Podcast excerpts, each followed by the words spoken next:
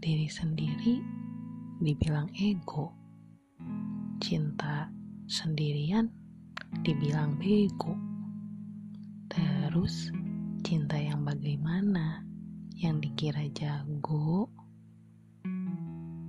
Let's go. Dengerin podcast judul Cintai Diri Sendiri, bukan cinta sendirian.